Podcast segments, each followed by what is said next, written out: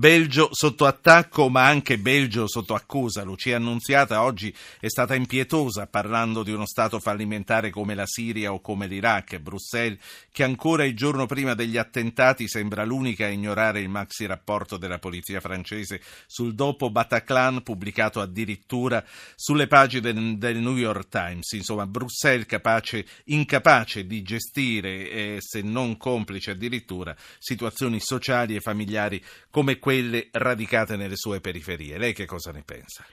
Perché senz'altro è una situazione in cui purtroppo gli apparati di sicurezza belga, del Belgio devono senz'altro essere so, criticati nel senso più costruttivo del, senso, del termine chiaramente perché è evidente che non vogliamo dare pagelle a nessuno, quelli che si prestano a fare questo tipo di, di critiche, ma eh, di fronte a tante morti evidentemente eh, le analisi devono portare a individuare quello che si è, non si è fatto, gli errori per evitare che si, si possano ripetere.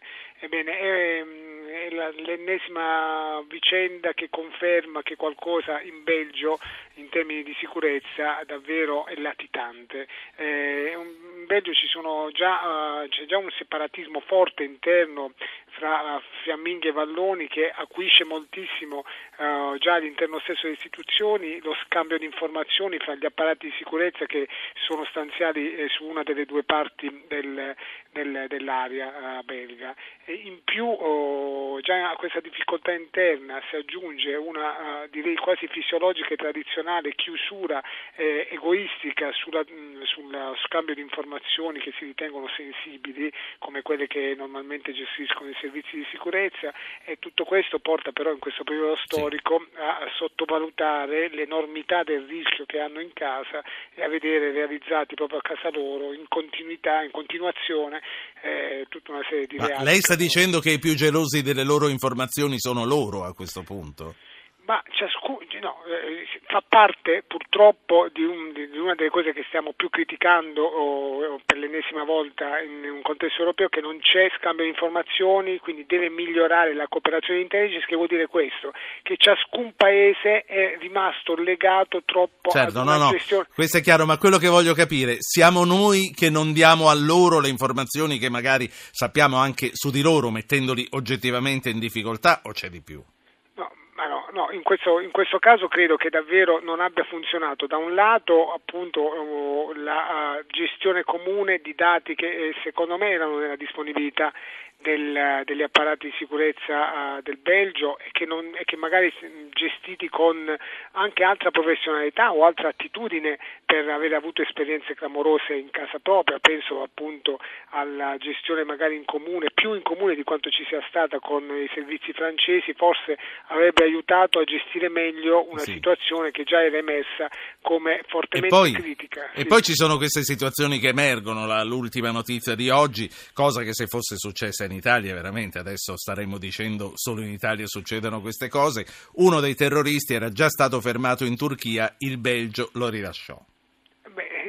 Proprio, questo fa parte purtroppo di, quel, di, quelle vicende che potrebbero accadere ancora, proprio perché ci troviamo di fronte a soggetti che eh, molte volte quando vengono fermati, identificati e, e, e, di cui si coglie la pericolosità, il massimo che si può fare non è arrestarli perché non hanno ancora commesso reati, ma è espellerli e normalmente vengono espulsi ver, verso il loro paese, il paese di eh, origine, il paese dove loro sono residenti.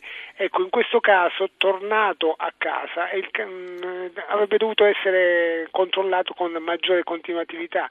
È, il problema dei foreign fighters che si è posto, tutti i foreign fighters, tutte queste centinaia purtroppo di persone che hanno avuto pur essendo cittadini europei ma hanno avuto esperienza di guerra nel teatro oh, appunto iracheno e siriano, tornati a casa non possono essere arrestati perché non, non hanno ancora fatto reati per cui eh, possono avere processi e carcere e quindi devono essere monitorati proprio perché sono pericolosi ma il monitoraggio vuol dire certo. 24 ore su 24 è impossibile, è letteralmente impossibile. Per questo oggi in Francia, prima ancora che in Belgio, si assiste ad uno smarrimento istituzionale perché appunto c'è una uh, richiesta di uh, maggiore sicurezza dai cittadini che percepiscono l'insicurezza in una, maniera, in una maniera inimmaginabile per loro è lo Stato che eh, sì. non vuole cedere con, a, a, a, emettere e emanare leggi speciali, Senta. perché la risposta è quella, la legge speciale che in uno Stato democratico come la Francia farebbe molto, insomma, far riflettere. Faccio parlare i primi due ascoltatori ricordando a tutti che il numero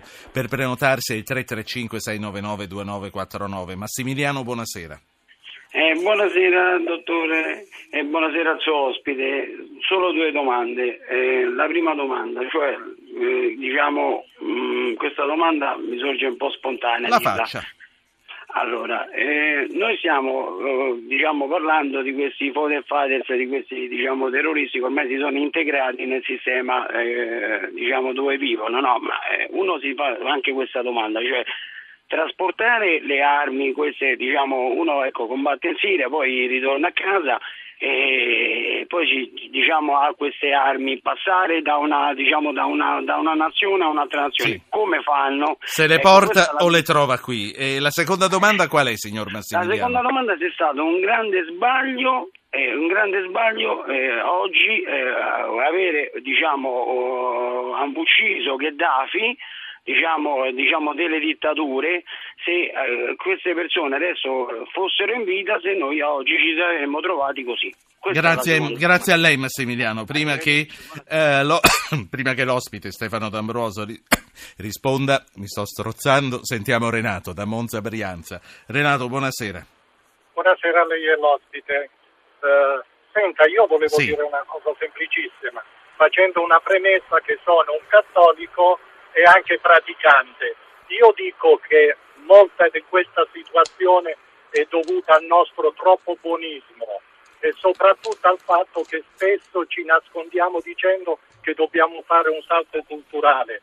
Se il salto culturale quindi di avere eh, multiculture e quant'altro è questo, io vorrei tornare indietro di qualche anno. Senta, signor eh, Renato, io lo chiedo a lei perché in realtà non ho mai capito che cosa significa buonismo. Lei che cosa intende dire con buonismo? Non facciamo rispettare le regole per sembrare agli occhi di tutti che noi siamo persone che accettiamo tutto quello che gli altri vogliono fare, probabilmente stiamo perdendo i nostri valori e le nostre mh, mm, regole. E per essere cattivisti invece cosa dovremmo fare? No, ma non è che dobbiamo fare niente di particolare, far rispettare le regole a tutti quelli che vengono o noi quando andiamo all'estero rispettiamo. Dico più che altro ci stiamo creando sì. questa situazione che essere troppo buoni secondo me non vale più la pena. Io... Oggi parlo perché ci sono persone no, no, ho capito. Ho capito.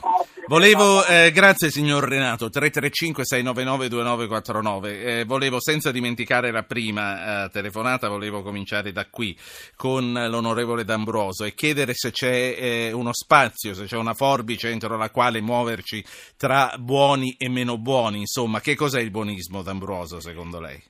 Viene, io credo che appunto da, da, questa telefonata emerga una situazione in cui si riscontra una inefficienza da parte delle istituzioni italiane nel far rispettare le regole, senz'altro secondo... Secondo lei c'è questa inefficienza? Beh, eh, noi la riscontriamo, se, se c'è non, non, è soltanto nei confronti degli immigrati, abbiamo una difficoltà a far applicare le regole anche a, a noi stessi, devo dire, non funzionano molte cose dal punto di vista per esempio dell'applicazione delle, delle regole e delle, dei processi che dovrebbero farle rispettare. Però questo lo percepiamo meno come buonismo.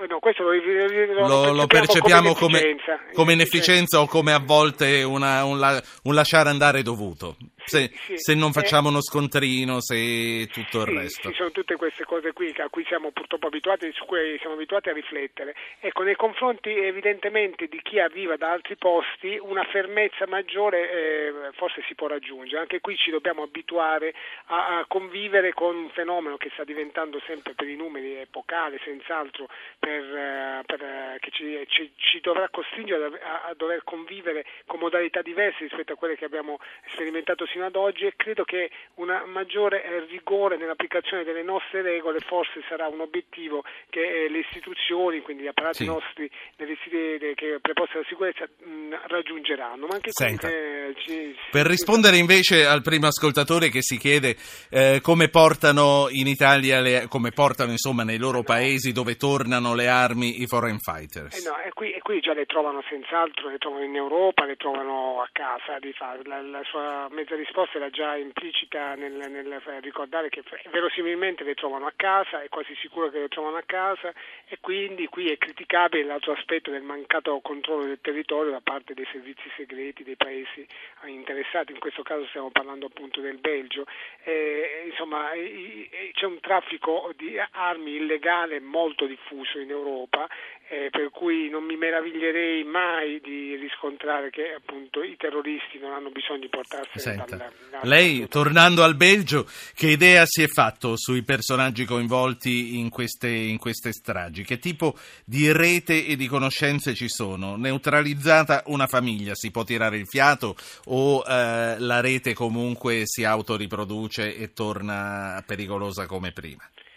Ma io temo che insomma, ci troviamo di fronte a numeri che non ci consentono di stare tranquilli. E se esiste una rete, una rete almeno questa, questa rete eh, di Molenbeek eh, è, è, aggregabile, nel senso è, è, sicuramente considerabile nella sua unità, come lei ha detto, una famiglia. Una famiglia è stata eliminata dal punto di vista terroristico, eh, ma abbiamo numeri che inquietanti, se parliamo di 200-300 persone eh, nell'area di Bruxelles o comunque centinaia di persone fra, fra Francia e Belgio. Ecco, tutti questi numeri anche a non, a non volerli individuare come espressione di un'unica strategia che ha già pianificato una serie di attentati, ma comunque sono già loro pronti sì. a vivere la loro vita da jihadisti e la vogliono praticare allora, a casa loro. un altro, sì, un altro ascoltatore, un'altra domanda che le faccio io e la saluto. Emanuele Perugia, buonasera. Buonasera. Eh, buonasera a lei e ai suoi ospiti. Volevo fare due domande. La prima riguardava, ah, riguarda una cosa che ho ascoltato ora. Andare a combattere per l'ISIS uh, in Iraq, in Siria o in Libia o dovunque sia e poi ritornare in patria significa che se uno fa questa scelta non commette nessun reato? Sì. Questa è la prima la seconda domanda. La seconda domanda invece, eh, so, sono venuto a conoscenza che in Belgio ehm, l'Arabia Saudita ha finanziato e fortemente in passato una moschea dove all'ingresso di questa moschea il rispetto per le donne è praticamente nullo. Sì. Ritengo che accettare queste situazioni nel, con la nostra cultura e nella nostra Europa mi sembra Lei che sia un pochino troppo. Lei è un lettore del foglio o un ascoltatore di radio anch'io, insomma l'ho presa, l'ho vista anch'io questo, questo servizio molto interessante vero, firmato so, da Giulio Meotti oggi sul foglio. Non, non sono, eh, no, no, la, la cosa, foglio, la cosa ma, eh, va, va, benissimo, eh, volevo dire che è originata da lì eh, ed è molto interessante, anzi era un appunto che mi ero preso anch'io per le domande da fare ad Ambruoso. Allora, eh, concludo con questo, eh, onorevole D'Ambroso, innanzitutto il nostro ascoltatore si chiede, ma se io torno eh, dalla Siria o dall'Iraq eh, nel mio paese da foreign fighters, quando lo commetto il reato per cui tu mi puoi mettere le manette? Già, già, al momento in cui tu parti per andare a fare appunto, attività di guerra in un'organizzazione che è quella che noi che denominiamo usualmente come ISIS, quindi questa è stata proprio una novità di questa legislatura, in, questo, questa primavera nel 2015, dopo i, i primi fatti di Parigi abbiamo introdotto delle norme molto repressive che oggi puniscono anche chi stando a casa si organizza un viaggio per raggiungere quelle zone. Questo lo facciamo noi, lo fanno anche gli altri in Europa o no? Eh, oggi lo fanno senz'altro in Belgio, lo fanno senz'altro in Francia e in Inghilterra, non in tutte le legislazioni perché si tratta di una cosiddetta anticipazione della storia sì. di punibilità. Ultima, cioè, sì, ultima cosa è la salute. condotte che normalmente non si criminalizzano. Ultima cosa e la saluto ed era la citazione che faceva il nostro ascoltatore, insomma, eh, l'origine dei mali del Belgio potrebbe stare in quello che viene definito il patto del Molenbeekistan, il greggio in cambio di una grande moschea siglato negli anni della prima crisi petrolifera dal re Baldovino con l'Arabia Saudita. Lei ci crede? Ma più che crederci ci sono, c'è più di una ragione per ritenere che questo patto sia durato sino all'altro ieri, nel senso che questa, questa reciproca uh, convivenza basata su reciproci interessi evidentemente e che ha visto da un lato il, cioè, la dinastia uh, monarchica belga, dall'altro quindi i governanti del Belgio e dall'altro però anche i governanti dell'Arabia Saudita, entrambi interessati hanno portato ad una sorta di surreale eh, situazione di eh, non aggressività sino all'altro. Io ho vissuto un anno a Bruxelles e eh, vivevo quotidianamente una, uh, una compromissione fra cittadini appunto europeissimi e un mondo che viveva al limite della Sharia. Eppure eh, non c'erano eh, gli stessi episodi eh, che già erano avvenuti in altre parti d'Europa come per esempio a Madrid sì. o a Londra. Io, io, la saluto qui, Stefano D'Ambroso. Grazie per essere stato con noi un'altra volta. Guardi che noi la chiamiamo spesso, eh, tutte le volte che lei ci sta noi la chiamiamo. Per me è sempre un arricchimento, grazie. grazie.